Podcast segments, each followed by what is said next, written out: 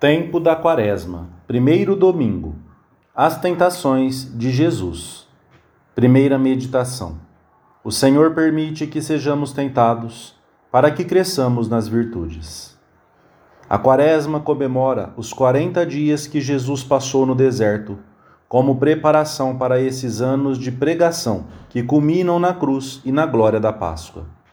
40 dias de oração e de penitência que, ao findarem, desembocam na cena que a liturgia de hoje oferece à nossa consideração no Evangelho da Missa. As tentações de Cristo é uma cena cheia de mistério que o homem em vão pretende entender. Deus que se submete à tentação, que deixa agir o maligno, mas que pode ser meditada se pedirmos ao Senhor que nos faça compreender a lição que encerra. É a primeira vez que o demônio intervém na vida de Jesus e falo abertamente. Põe à prova nosso Senhor. Talvez queira averiguar se chegou a hora do Messias.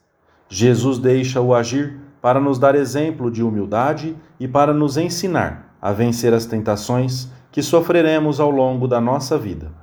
Como o Senhor fazia todas as coisas para nos ensinar, diz São João Crisóstomo, quis também ser conduzido ao deserto e ali travar combate com o demônio a fim de que os batizados, se depois do batismo sofrem maiores tentações, não se assustem com isso, como se fosse algo de inesperado. Se não contássemos com as tentações que temos de sofrer, abriríamos a porta a um grande inimigo, o desalento e a tristeza. Jesus quis ensinar-nos, com o seu exemplo, que ninguém deve considerar-se dispensado de passar por provas. As tentações de nosso Senhor, diz Knox, são também as tentações dos seus servidores individualmente. Mas, como é natural, o grau é diferente. O demônio não nos oferecerá a vós e a mim todos os reinos do mundo. Conhece o mercado e, como bom vendedor, oferece exatamente o que calcula que o comprador quererá.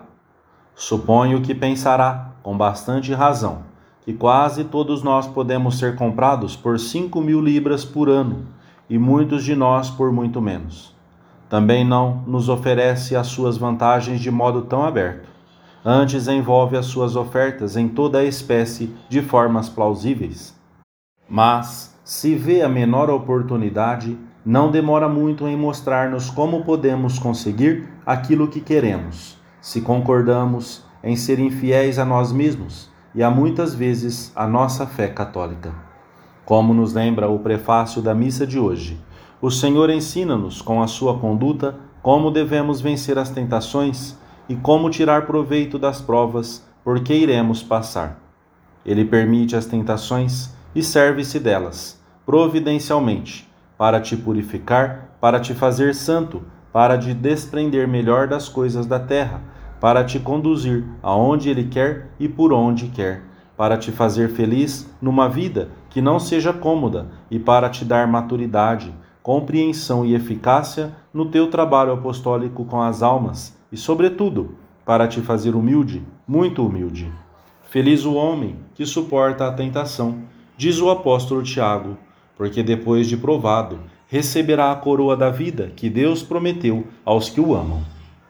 Segunda meditação: As tentações de Jesus. O demônio prova-nos de maneira semelhante. O demônio tenta nos aproveitando as necessidades e fraquezas da natureza humana. O Senhor, depois de ter jejuado durante quarenta dias e quarenta noites, teve fome, como qualquer homem nas mesmas circunstâncias.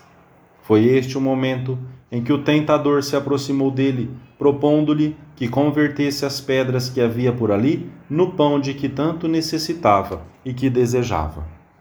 E Jesus não só rejeita o alimento que o corpo lhe pedia, como afasta de si uma incitação maior, a de usar do poder divino para remediar, digamos assim, um problema pessoal. Generosidade do Senhor que se humilhou, que aceitou plenamente a condição humana, que não se serve do seu poder de Deus para fugir das dificuldades ou do esforço, que nos ensina a ser fortes, a amar o trabalho, a apreciar a nobreza humana e divina de saborear as consequências da entrega. Esta passagem do Evangelho ensina-nos também a estar especialmente vigilantes nesses momentos de fraqueza ou cansaço que nos podem atingir, a nós e àqueles a quem temos obrigação de ajudar. São momentos ruins em que o demônio talvez intensifique a tentação para que as nossas vidas tomem outros rumos alheios à vontade de Deus. Na segunda tentação, o demônio transportou-o à cidade santa, situou-o no pináculo do templo e disse-lhe: Se és filho de Deus, lança-te daqui abaixo, pois está escrito: Ele ordenou aos seus anjos que te tomassem nas suas mãos, com cuidado, para não machucares o teu pé na alguma pedra. Respondeu Jesus: Também está escrito: Não tentarás o Senhor teu Deus. Era uma tentação aparentemente capiciosa.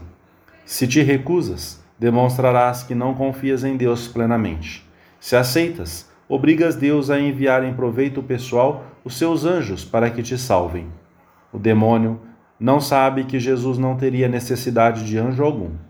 No fim da sua vida terrena, Jesus ouvirá uma proposta parecida e com palavras quase idênticas. Se é o Rei de Israel, desça agora da cruz e creremos nele. Cristo nega-se a fazer milagres inúteis, por vaidade ou por vanglória. Nós devemos estar atentos para saber rejeitar tentações semelhantes. O desejo de ficar bem, que pode surgir até nas coisas mais santas. O prurido de montar, em benefício próprio, falsas argumentações que pretendem fundar-se na Sagrada Escritura. A atitude cética de quem pede e até exige provas ou sinais extraordinários para crer, esquecido de que o Senhor nos dá no meio da nossa vida cotidiana graças e testemunhos suficientes para iluminarem o caminho da fé. Na última das tentações, o demônio oferece a Jesus toda a glória e poder terreno que um homem pode ambicionar. Mostrou-lhe todos os reinos do mundo e a sua glória, e disse-lhe: Dar-te-ei tudo isto se prostrando-se diante de mim me adorares. O Senhor rechaça definitivamente o tentador. O demônio promete sempre mais do que pode dar. A felicidade está muito longe das suas mãos. Toda tentação é sempre um logro miserável. Mas, para nos experimentar, o demônio conta com as nossas ambições. E a pior delas é desejar a todo o custo a glória pessoal. A ânsia de nos procurarmos sistematicamente a nós mesmos nas coisas que fazemos e projetamos. Muitas vezes, o pior dos ídolos é o nosso próprio eu. Temos que vigiar em luta constante, porque dentro de nós permanece a tendência de desejar a glória humana, apesar de termos dito ao Senhor repetidamente que não queremos outra glória que não a dele. Jesus também se dirige a nós quando diz: Adorarás o Senhor teu Deus e só a ele servirás. E é isto o que nós desejamos e pedimos: servir a Deus alicerçados na vocação a que Ele nos chamou. Terceira meditação: O Senhor está sempre ao nosso lado, armas para vencer. O Senhor está sempre ao nosso lado, em cada tentação, e nos diz afetuosamente: Confiai, eu venci o mundo. E nós nos apoiamos nele, porque se não o fizéssemos, pouco conseguiríamos sozinhos. Tudo posso naquele que me conforta. O Senhor é a minha luz e a minha salvação. A quem temerei? Podemos prevenir as tentações mediante a mortificação constante, mediante a prática da caridade e a guarda dos sentidos internos e externos. Devemos também fugir das ocasiões de pecar, por pequenas que sejam, pois aquele que ama o perigo nele perecerá.